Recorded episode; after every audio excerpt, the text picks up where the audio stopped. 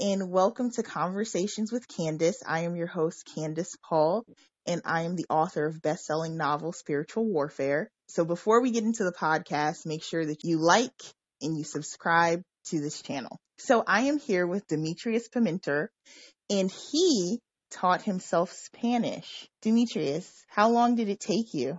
When you're learning a second language, you, you kind of use the terminology. You never say like, oh yeah, I learned the language, because you can, but it's kind of like it's an ongoing process. Well, when you're learning a second language, you are always learning that second language. So it takes about six years before you're comfortable and able to speak and converse casually, and it's a, uh, it's a consistent effort. Where would you say you are now in terms um, of your fluency? I'm I'm fluent. I find it very easy to talk to people from Mexico. I find it very easy to talk to people from Guatemala. Yet some other countries, like, I literally have to take a moment and let my ear adjust because they replace R's for, with L's, or they um they place the Y sound with the J sound, or they link words in different ways. So to say you're fluent is a very tricky thing to do. Advanced. Advanced. Okay, that's fair. So what was your interest? Why Spanish? Why did you select Spanish? I'm very, well, somewhat obviously of um, Latin descent. I wouldn't say it's very obvious, but there are certain, certain like, hints, my, you know, my bomb-ass dance moves, both on the Latin dance floor, and being black and Latino, okay. like, hip-hop. So, and it was always a part of my culture, and when I was adopted, I was adopted from an Afro-Mexican family into an Afro-Puerto Rican family. Oh. But the story on both sides was very similar. When um, the woman that adopted me, she's um, just shy of eighty this year. Oh, wow. Um, her mother came over in the nineteen, late, like nineteen nineteen, nineteen twenty, I think. Mm-hmm. Um, her name was um, Edna King. She came over from Puerto Rico to New York. Now, when you came over during that time period, if you were Afro-Latino, you had two problems. So you had the problem of being black in a racist and segregated um, country, and then you had the problem of being um, Latino. So they made the decision to not speak Spanish to their kids and so on and so forth. In fact, her family came from a different island. Um, her family before that, I think it was her mother's mother, Um, came from the uh, D R looking for work, work, went to Puerto Rico, and then from um, the Dominican Republic to Puerto Rico, then to the United States. So um, that side of the family had certain things that, like, I always thought were black growing up, because I grew up in a community that was very, very white. So anything that was different, I just assumed was because we were black. Hmm. And then come to find out, no, they come more from um, the islands, the mixture of of the Afro-Caribbean people and the Spaniards, et cetera. And it was more distinctive, more related to that. And then when I found out for sure that I was um, Afro-Mexican, and, like, my my mother's name is Ortega, like, my biological mother, it was like, well, you know, if you're going to learn any language and you have any, ch- like, and you want to reconnect to where you come from, and I still need to do a D N A test to figure out where my African ancestry comes from. Mm-hmm. It's a good idea to start with Spanish, because that's your connection back to, on either side, whether I choose, like, whether I'm thinking of my biological family or my adoptive family, that's a way to reconnect us with part of our history that was kind of taken from us. Because when we came on my um, biological family, it was the same thing. My grandfather came to the country. He didn't want his kids to be discriminated against, so he refused to teach them Spanish. And that, and and now we see that that was an obvious disservice Uh, to to children who are learning, because what, in your opinion, are the benefits of being multilinguistic or being able to speak more than one language? Right now, the benefit is about twenty-five dollars an hour, because I'm a Spanish teacher and I make that. Oh, yes. And that is awesome. I mean, it, I think people should know this, the fact that you are advanced in Spanish and now that you're able to teach it. That's a huge accomplishment. It's still, like, rocky sometimes. Sometimes, like, your mind goes so quickly and you just can't, your mouth just can't keep up with what you want to say. Um, but more often than not, I get where am I from instead of where did you learn. Mm. It's, a, it's a subtle but big difference. Where are you from means you speak Spanish, but I'm not, you don't look like what I think of a Spanish speaker, which is like, or I don't know, you kind of do, but I don't know what country. Mm. I can tell that you didn't grow up speaking this. So that the subtle distinction was actually like kind of super fun for me when when it happened, whereas people started more asking where I was from and less um, how did I learn. Interesting. Mm-hmm. So in terms of what you want to do, what do you, how do you want to use this new language in order to help propel you in your future endeavors? I have so many desires, and I'm hoping that if I live the average human lifespan in, in a first world country of seventy-nine, I'll get a chance to like dabble in all of them. Um, in the short term, the next five years, I plan on opening a uh, travel business in Colombia. Um, and ironically, that's where my, like, or appropriately, I should say, that's where my actual, my half-sister's family is from. And she's, you know, Colombian as well, Afro-Colombian. So um, I just thought that that was interesting. Um, yeah, I mean. But it, it seems like no matter where my family was, they were always, like, in the um, radius or in the, uh, what's it called? Like the sphere. The sphere of being Latino. And um, I'm going down to Colombia to start a travel business so that people can see the sights. Like, we have this luxury, luxury travel experience that I feel is a little played out. It lacks adventure. It lacks it lacks cultural awareness. It it lacks so much, and there's so much these countries have to offer. Um, and for instance, in Colombia, there's an entire church underground in a salt mine, and it's huge. It's think like somewhere in between Loray Caverns and like the National Basilica. Oh, like, wow. They had a baby, and out came this strange underground church. You also are bilingual. You're from America. You're going to be there. So you can literally take people there and show them the full extent of everything, and they'll feel comfortable. So that's I think that that's good. Like, that's that's what I want, because, like, I had my one of my friend's moms, uh, she's Mexican, and um, as soon as she found out that um, I was Mexican, especially uh, as soon as she found out where my uh, my uh, Mexican ancestry came from, which was the same location as hers, like, she, like, she shoved Mexican culture and stuff down my throat as much as possible, whatever possible, but she used to brag to me about her travels, and some of them were interesting, but a lot of times she was telling me these, like, five-star hotels that she stayed at. Mm-hmm. And I was like, you didn't see the country. I mean, the interior decorations at, like, the Marriott down the street from you and the one in, like, Istanbul is going to be, if there's one, I don't know. Mm-hmm. But they're going to be the same.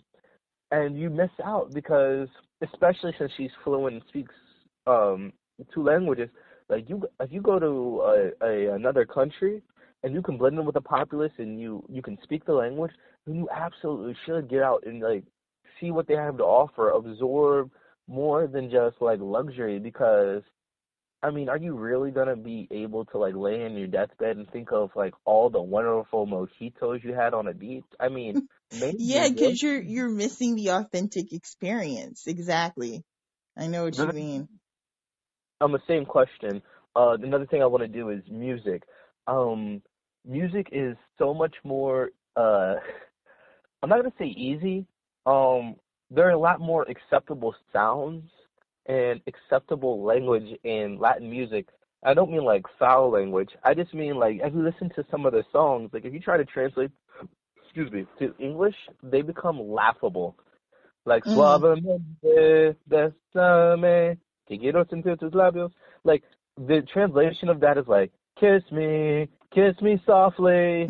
It's like, it, it doesn't fit. It's super funny. And the way that you sang that right now didn't help. So, yeah. I mean, I sang it how I felt it. That's so funny. I definitely want to do a little music because I feel like I get away with saying or express myself in different ways that aren't necessarily like, um, like it won't hit your ear in a, a foreign or strange way in Spanish, the same way trying to say the same things in English would. So... So that's great. So let's transition a bit into kind of the technical part of learning Spanish. So what did you do? What was your um, daily routine in learning Spanish? Everything. Honestly, you like it's still an ongoing process. So even now, like, I've got workbooks in my bag that I do the same way you would, like, you see people on the bus doing a, a Sudoku, which has, like, no real-life application at all. Yeah. Sending off Alzheimer's. Like, I feel like the link, I, I whip out a workbook from uh, Practice Makes Perfect, pick a level. Most of the stuff I don't really have to think about to do anymore, but it just, like, it just... It helps keeps, you. Yeah, it, it helps you stay sharp. Stay sharp, exactly. But if you really want to learn, you you have to accept that it's not going to be a easy process. It's not going to be a a sixty-day, one hundred-day, oh, I'll just buy, spend four hundred dollars on Rosetta Stone and, like, I'll have this in a year. No, it's going to be a five, six, possibly longer, because for, even for me, and I'm still learning every day and becoming more comfortable speaking, in large, especially in large groups, it's going to, it's like, it, it might be, you know, eight years. Mm. Before I'm like, sure, yeah, no matter where you put, who you put me in front of, I've got this.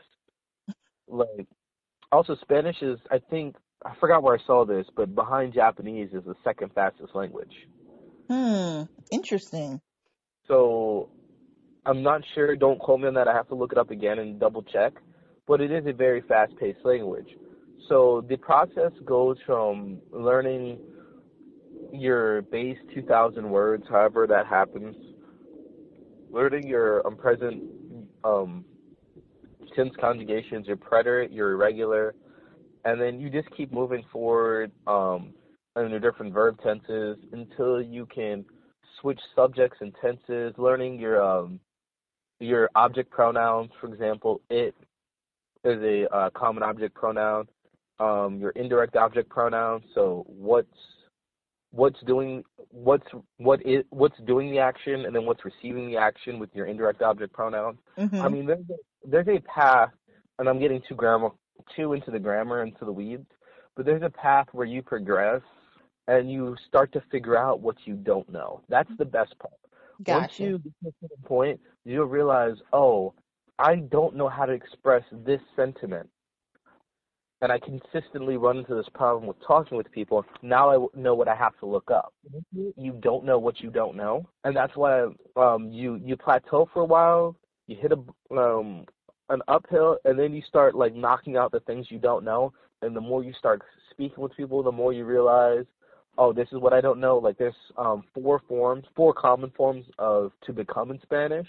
Mm. So um, like, regarding if it's a emotional state, a more permanent state, if it's an accomplishment, or if it's a um, if it's a uh, what's it called, a change in an inanimate object. Okay. In English, it's used to become or to get.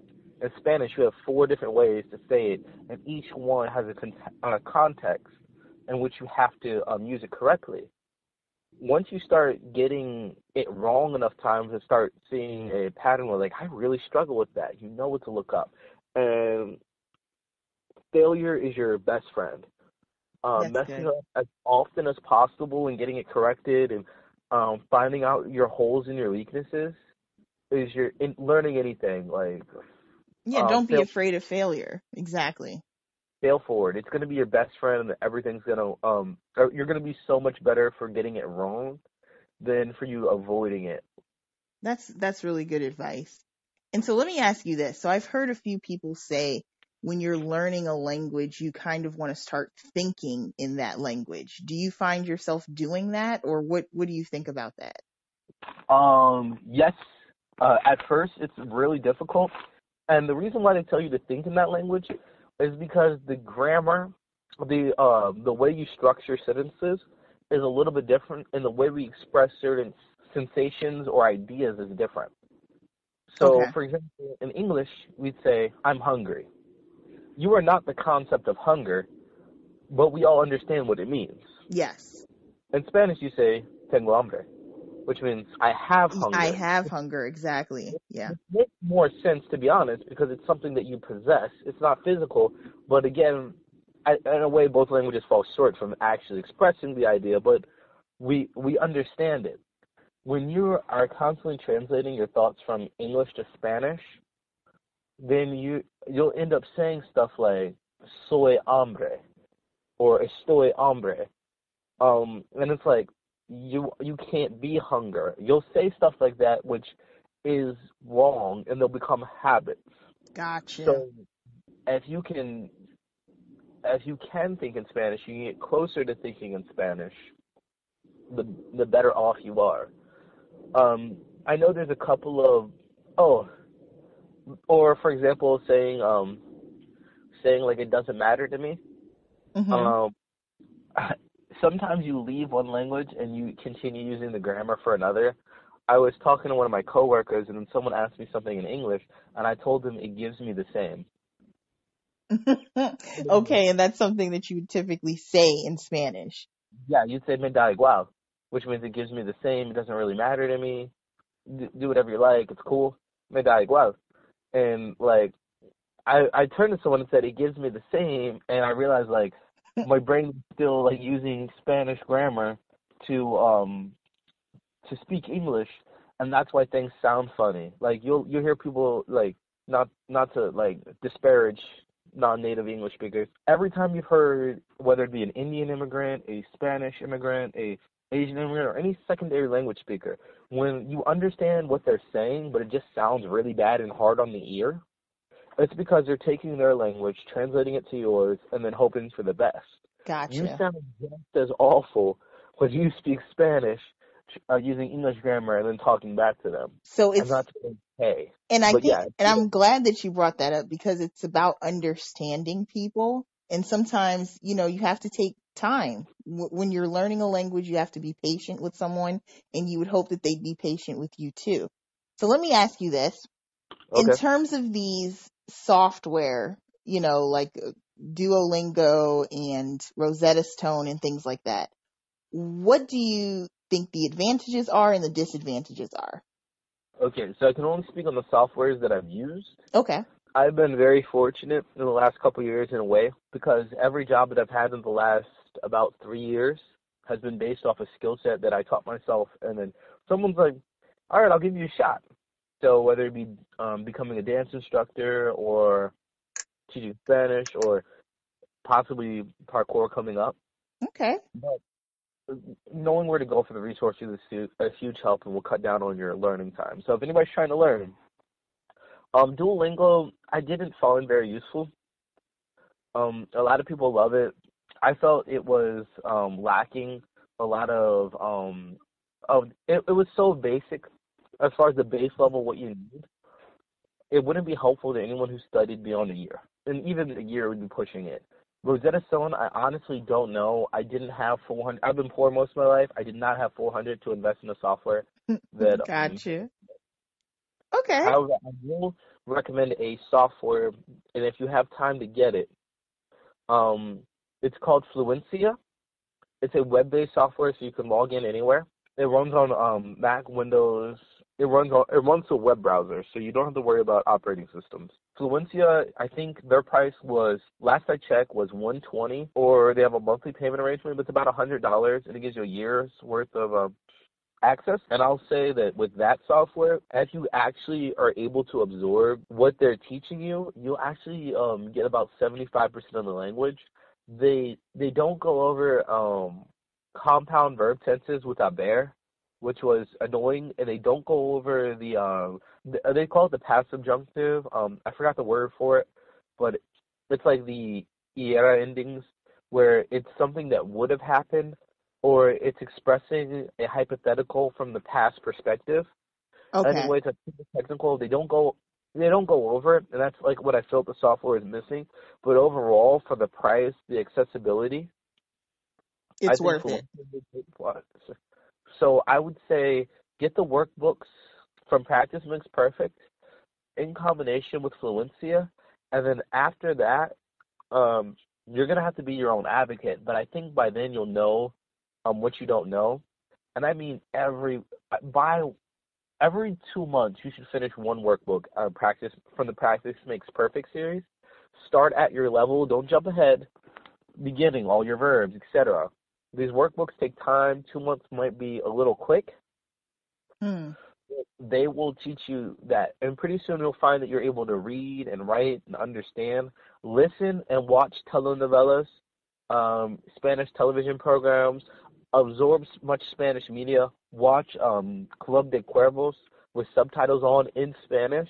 All your favorite kids' movies, by now, I'm not saying you should pirate them, but if you have the D V Ds, they have them. Um, you can just switch the language on any of the animated movies, and they have it in Spanish. Hmm. The language, watch it with the subtitles. You already know the story. You're not going to get lost, but what's going to happen is you're going to start associating certain phrases with American phrases and understand them within context. That's how a baby learns. There's no reason why you won't be able to absorb a lot more of the language. But take every opportunity to sharpen that skill set.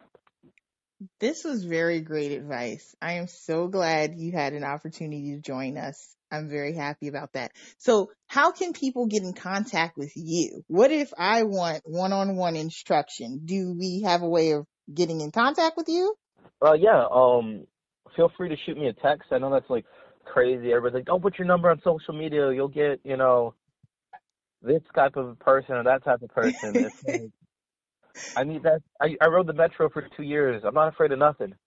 Um, and we'll make sure to put your information in the links as well. But if you just want to shout it out, you can go ahead. Um, you can hit me up via text or uh, WhatsApp at two zero two, two five three, five seven six one. Um, and you can look me up on Facebook, Demetrius Pimenter. That's really, there's nothing special about that. It's just my first and my last name.